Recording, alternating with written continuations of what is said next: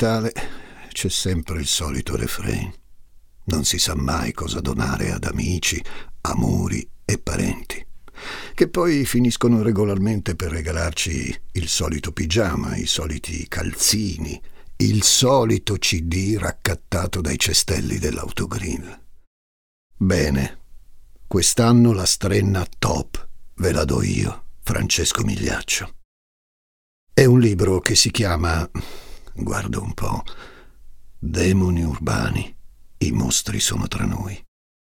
Una raccolta di 14 storie italiane che dimostrano come il crimine, a volte, esplode dentro casa. Arriva dalla persona che amiamo, da un vicino, dalla tua città. Il volume lo trovate in tutte le librerie, edito da Sperling Kupfer. Mie adorate e miei adorati, buon Natale a voi e alle vostre famiglie.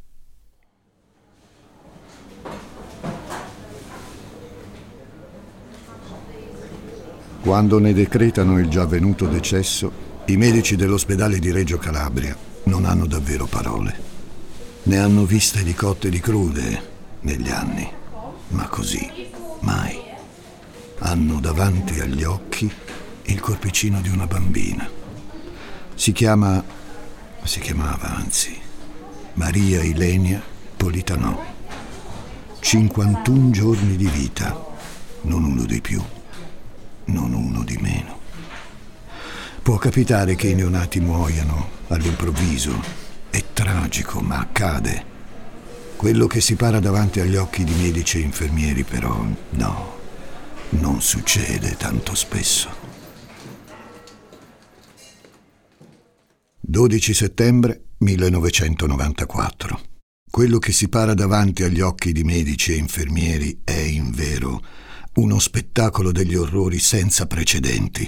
Gli organi interni della bimba sono letteralmente spappolati e ridotta alla stregua di una pupazza di stoppa, tanto il suo corpo è stato martoriato.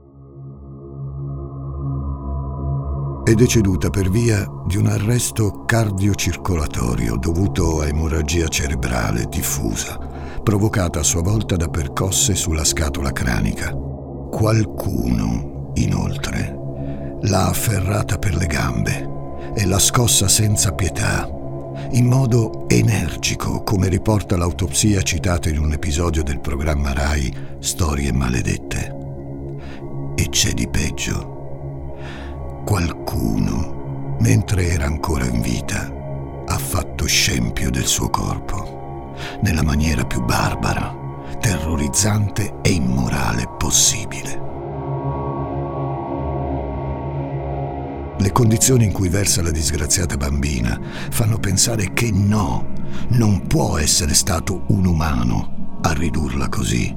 Solo qualcuno che è arrivato da un altro mondo, da un'altra dimensione, dalle viscere dell'inferno. Solo un diavolo può aver fatto tutto questo, può aver pensato tutto questo. Ed è sinistro, beh, scoprire che a far strazio delle carni di Maria Ilenia sia stato qualcuno di molto vicino a lei.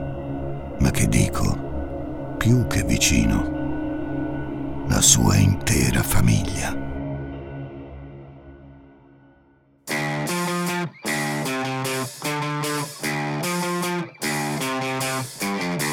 Gli ascoltabili presenta Demoni urbani, il lato oscuro della città.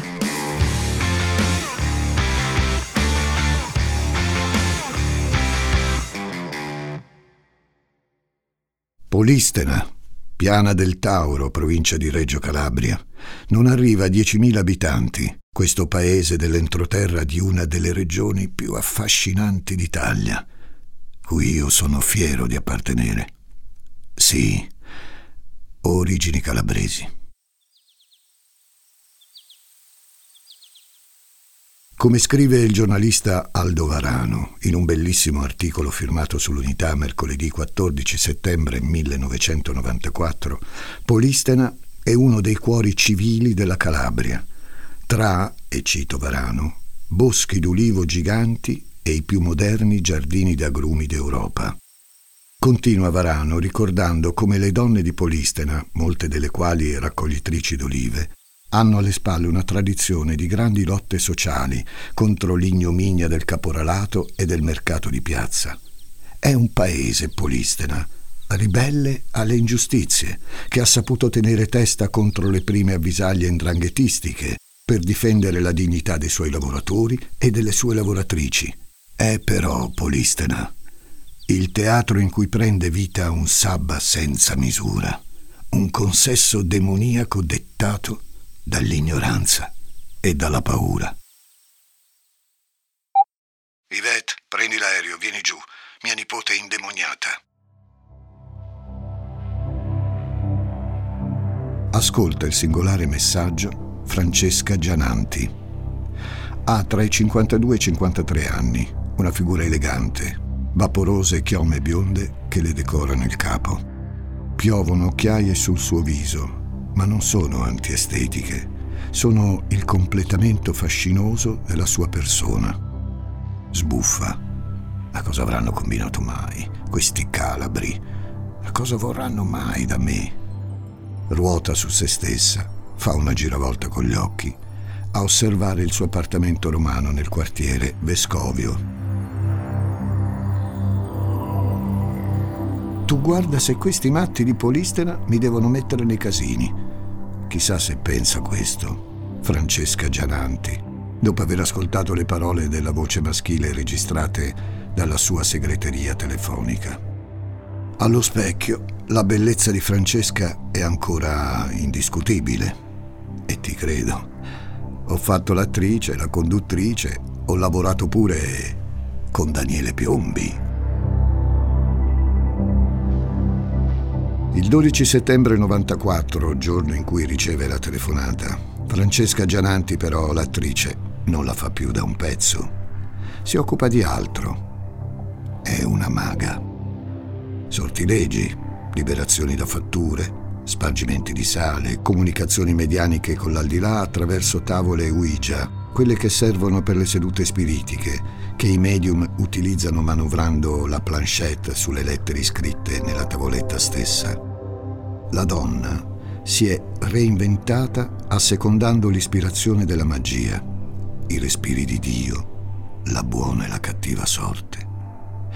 Certo, Presentarsi come Francesca Giananti non è evocativo. È per questo che agli occhi e alle credenze dei suoi clienti, che non sono pochi, lei ha un nome d'arte che è tutto un programma.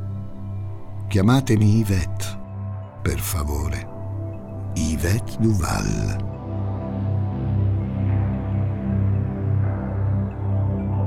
Tu guarda, pensa ancora Francesca se dopo che m'hanno dato due spicci, ora sti campagnoli mi devono fregare.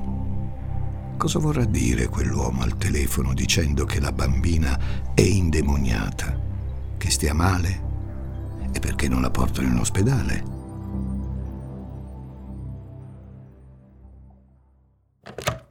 Francesca, con le mani decise, afferra la cornetta. In attesa che rispondano dalla Calabria, si chiede per l'ultima volta cosa stia succedendo a Polistena, senza sapere quanto la sua energia, le sue parole, i suoi dettami possano avere attivato il più lacerante dei mali, che coinvolge una povera innocente di soli 51 giorni di vita. Quanto siamo disposti ad abbandonare la geometria lucida della razionalità davanti all'orizzonte doloroso degli eventi? quanto siamo in grado di confinare le nostre paure al rango appunto di paure, senza lasciarci suggestionare dalla debolezza? Quanto siamo bravi a separare cosa è giusto da cosa è sbagliato, evitando di camuffare il male con i colori del bene? La risposta a queste domande, per una grande famiglia che abita due appartamenti di una palazzina Polistena, è zero.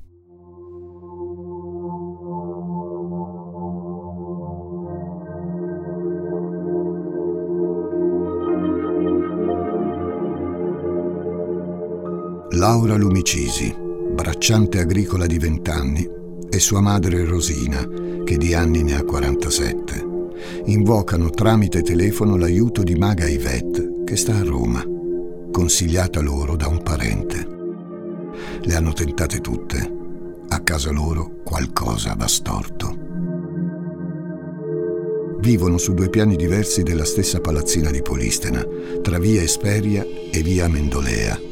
Laura con il marito, Michele Politanò, bracciante pure lui, 23 anni.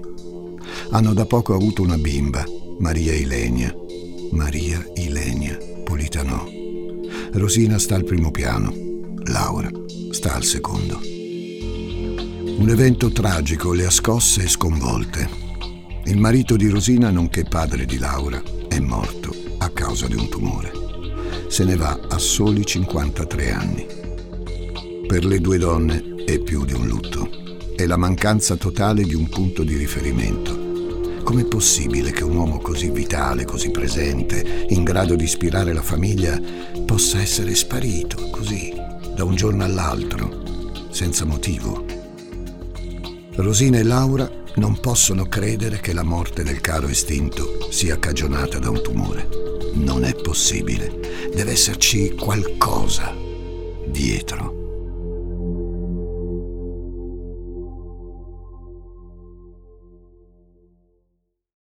Qualche tempo prima del decesso del signor Lumicisi, quando le due donne scoprono la diagnosi che lo affligge, cominciano a invischiarsi in giri e giri di magastri della zona, veggenti, indovini. Molti di questi fenomeni ripetono la stessa cosa alle donne. Qualcuno ha fatto loro il malocchio. Solo il malocchio, infatti, spiega la morte del capofamiglia. Solo il malocchio. O meglio, una fattura letale e sconvolgente motiva ciò che accade tra le pareti di via Esperia. L'appartamento di Laura, scosso da vibrazioni, pare essere abitato, oltre che dai proprietari, da ombre che scuotono la giovane mamma di Maria Ilenia. Le ombre la chiamano, senza lasciare respiro in continuazione, nei mesi precedenti alla nascita della bambina, nei giorni successivi alla morte del papà. In camera da letto è pure caduto un quadro della Madonna. Laura è sotto assalto, braccata dagli spiriti, si sente smarrita, perduta, finita.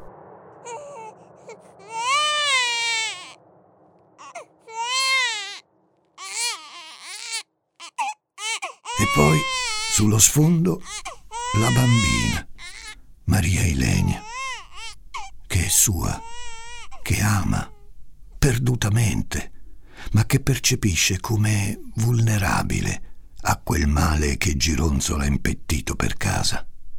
La neonata si difende come può, piangendo, elevando all'ennesima potenza la prostrazione di Laura, di suo marito Michele e di nonna Rosina. Quel palazzo in cui abitano, dicono alcuni, è stato edificato sulle spoglie di un cimitero sconsacrato.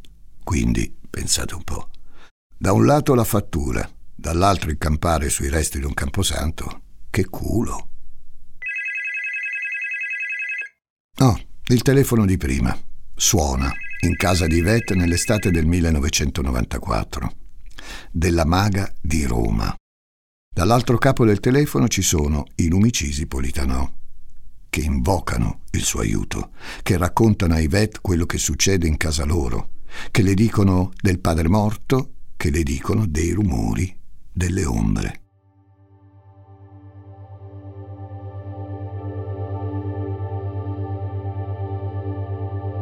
Yvette, compresa nel suo ruolo, artista completa, riflette.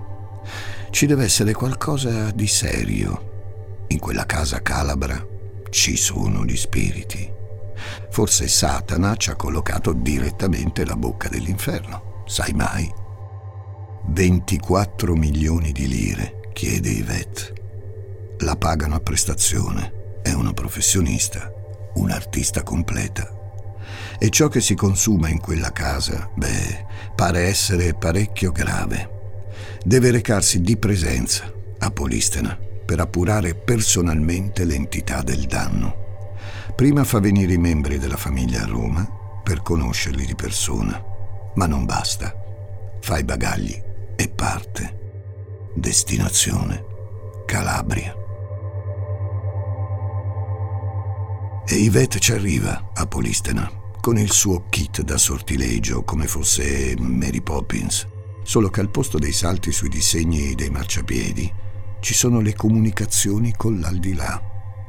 Bionda e vaporosa, Maga Yvette ritrova Laura e Rosina, che prima ha sentito, e iniziano le trattative. 24 milioni. Per i lumicisi Politanò sono tanti soldi. Occorre abbassare il prezzo. Yvette è una professionista, però sa comprendere le necessità della famiglia e soprattutto, a una prima occhiata, si rende conto di una congerie di spiriti maligni troppo invasiva in casa di Laura. E allora scende a 4 milioni, in amicizia. Una cifra comunque importante per la famiglia, che si impegna con un mutuo pur di retribuire la schillata maga. E schillata Yvette lo è sul serio.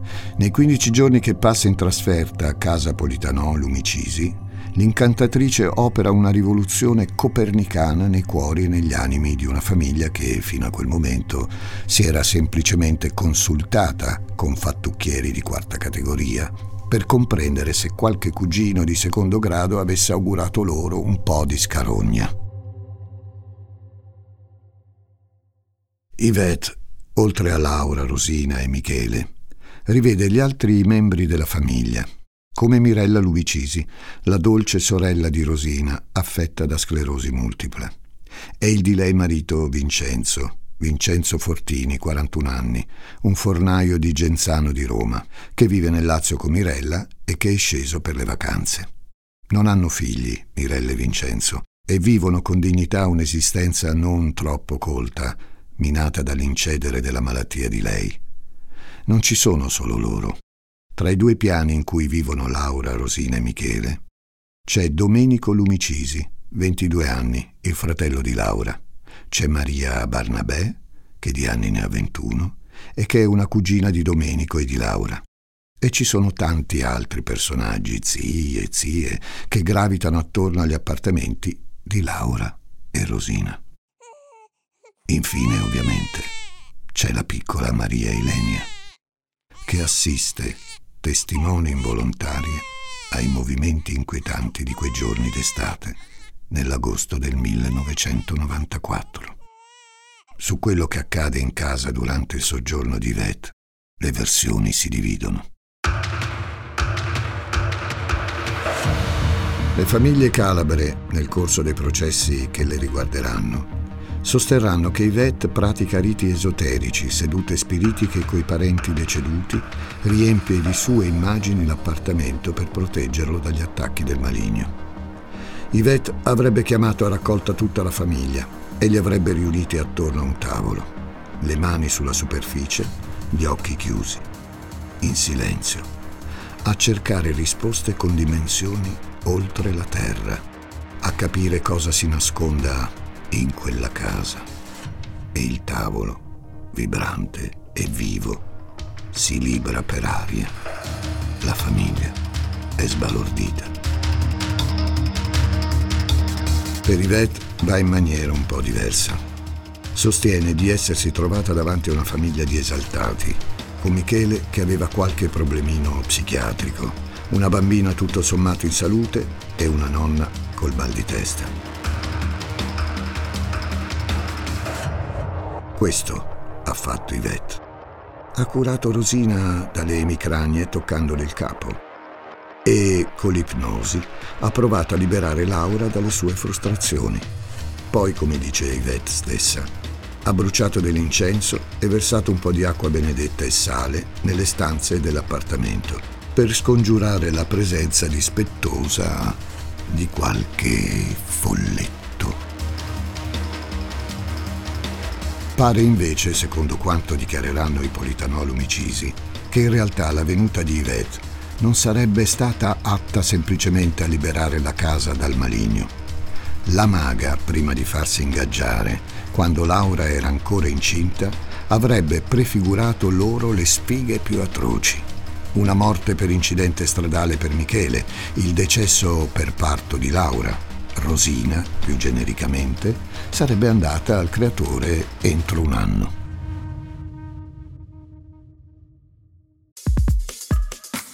Ciao, sono intelligenza artificiale. Per gli amici AI. Cecilia Zagarrigo mi ha invitato a confrontarmi con Elisa Nicoli, Andrea Grieco, Marco Dixit e tanti altri famosi divulgatori.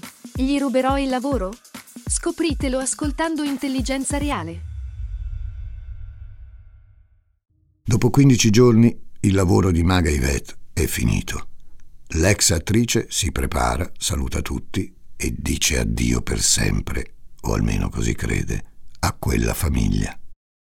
Una vera professionista però non lascia mai niente intentato al caso ed è così che, secondo le accuse, prima di tornare a Roma, Ivette avvicina Vincenzo Fortini, cognato di Rosina, zio di Laura e prozio della piccola Maria Ilenia, e lo investe di una delega importante i suoi poteri per controllare la casa e proteggerla dagli attacchi del diavolo. Vincenzo, in tutto questo, non sarà solo. Domenico Lumicisi e Maria Barnabà sono eletti come spalle, sodali, tutori del bene, angeli di luce caricati di respiro divino, quello del Signore, che devono proteggere l'anima della famiglia.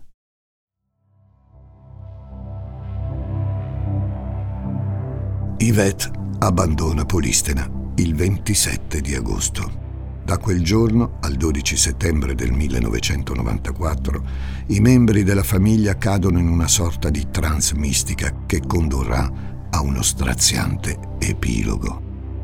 In casa di Laura e in casa di Rosina si smette di campare in maniera normale. Si prega, si piange, si ascolta la piccola Maria Elenia piangere disperata dinanzi alla follia dei suoi familiari e soprattutto si combatte il diavolo e i suoi tremendi assalti. Perché Satana, in quei giorni, il conto lo chiede con gli interessi. Il delirio maciulla le menti dei membri della famiglia. Il fornaio Fortini cade vittima di un prolungato raptus d'onnipotenza Sente sempre odore d'uova marce e crede d'essere la reincarnazione di Padre Pio, ritenendo addirittura d'essere in grado di guarire Mirella dalla sclerosi multipla. Maria Barnabà si trasforma in un'emanazione della Vergine Maria. Domenico, a seconda dei giorni, può essere sia San Francesco d'Assisi che, nei momenti in cui è più forte, addirittura Dio. investiti dai poteri di Vet, hanno parte delle sue strumentazioni acque benedette, statue dei santi, fogli magici con lettere e simboli. È materiale che serve loro per cacciare Satana e lo cacciano Satana.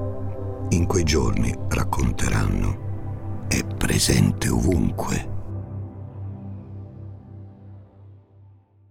La notte tra l'11 e il 12 settembre però è la peggiore. La notte da cui indietro non si torna più. La notte della grande battaglia. Satana è in ogni centimetro nell'appartamento di Rosina, sbuca tra le pareti, fuori dalle finestre, persino nel frigorifero. Vincenzo combatte in prima linea, sconquassato dalla possessione, vittima della sua ignoranza, con gli angeli Maria e Domenico al suo fianco si contorcono, pregano, piangono, sfondano addirittura una porta e spruzzano acqua benedetta ovunque. Alle quattro del mattino Vincenzo il Salvatore ha davanti a sé una panoramica perniciosa. In casa ci sono lui, Laura, Rosina, Michele, i devoti Maria e Domenico, la sua signora Mirella, ma anche altre persone, tutte legate a lui e soprattutto alla piccola Maria Ilenia. Ci sono Vincenzo Lumicisi, 33 anni, zio della bambina, e un'altra zia, Marisa Pettè, Nove persone, più Maria Ilenia. Sono tutte in preda al delirio, alle lacrime, alle preghiere. La lucida forza della razionalità non contagia nessuno di loro. Nessuno. Intorno alle 4 del mattino pare che tutti si convincano che Satana, sconfitto dalla forza di ognuno di loro, possa concentrare ogni energia su Maria Ilenia. 51 giorni di vita, possedendola, e debole non conosce il potere delle preghiere. Quella che è paura iniziale diventa agli occhi di Vincenzo una pericolosa certezza. La bambina deve essere esorcizzata. Vincenzo le si avvicina. Il rito immondo ha inizio. La bambina non smette di piangere. Vincenzo, coadiuvato da gente che crede d'essere angelo e invece ha vestito gli abiti dei demoni, su quella neonata fa, purtroppo, di tutto.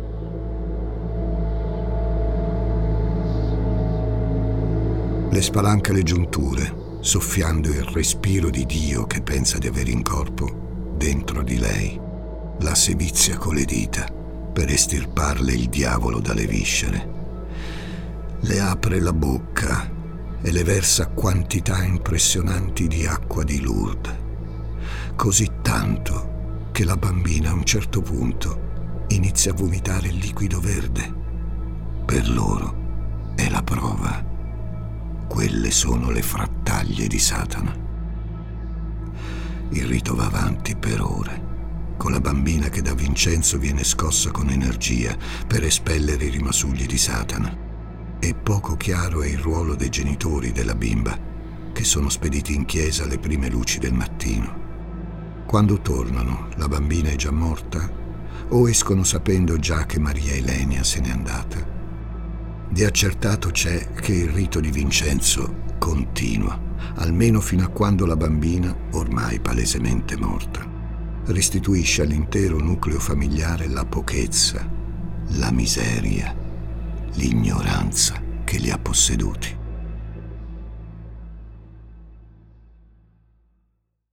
Dopo che all'ospedale i medici prima e la polizia dopo non possono che constatare l'infamante colpa cagionata da quella folle notte d'orrore, continuare a vivere a Polistena è complesso. Ai funerali della bimba nella chiesa dell'Immacolata, don Giuseppe Falletti decide di non far suonare le campane a morto. Saranno suonate a gloria in onore di quella bambina vittima di un martirio partorito da chi doveva volerle bene. Alla cerimonia parteciperanno solo i parenti del lato paterno. A Polistena come in tutta Italia. Un paese forse troppo devoto alle parole, alle promesse facili di maghi e fattucchiere che ti dispensano dallo sforzo, che ti mettono coriandoli illuminati negli occhi, che ti massaggiano la verità.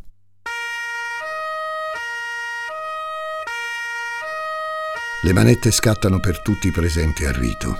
Nove persone. Sette di loro finiscono in carcere e ci rimarranno per circa nove mesi, tranne Mirella, cui il carcere viene condonato per via della sclerosi che la perseguita. Diversa la situazione del fornaio, Vincenzo Fortini, provetto padre Pio. Essendo stato l'esecutore materiale dell'omicidio, le accuse saranno più gravi. Yvette, prendi l'aereo, vieni giù. Mia nipote è indemoniata.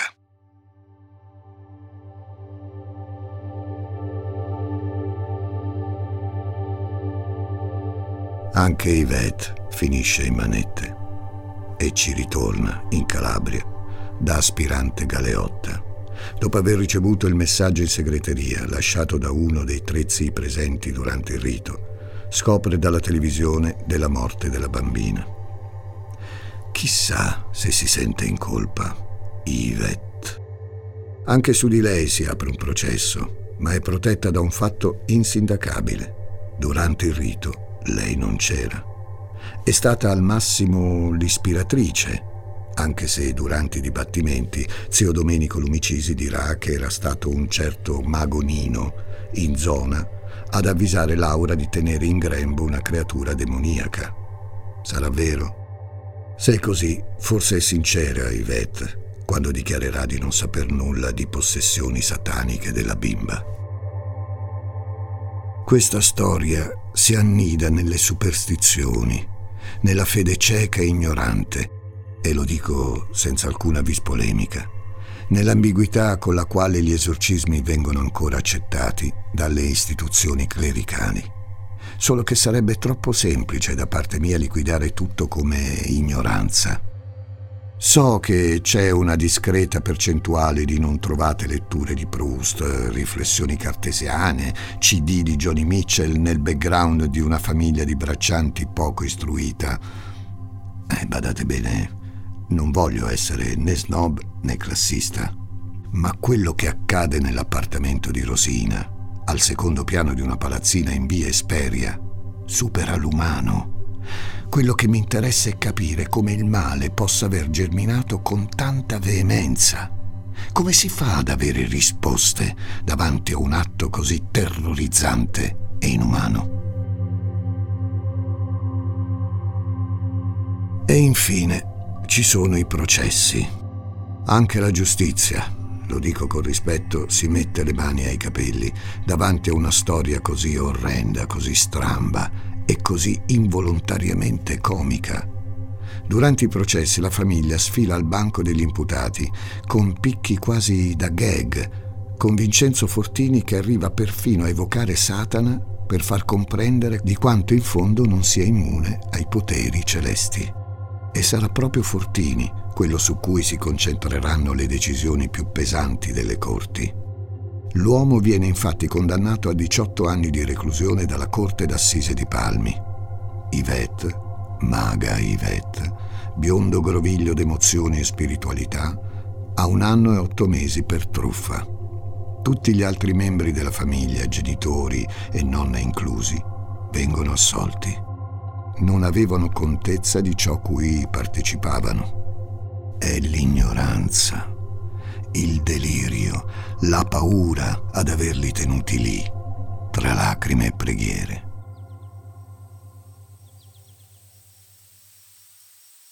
Tutto il resto si è perduto nei cunicoli messianici e neri di notti calabre che speriamo di non rivivere mai più. Sono Francesco Migliaccio e vi aspetto al prossimo episodio di Demoni Urbani. Demoni Urbani, i mostri sono tra noi è il titolo del volume che Demoni Urbani dedica al male che non ti aspetti, quello che ti sorprende e ti lascia senza fiato. È scritto da Giuseppe Paternò Raddusa e vi aspetta in libreria edito da Sperling e Kupfer. Leggendolo sono certo che proverete la sensazione di ascoltare la mia voce.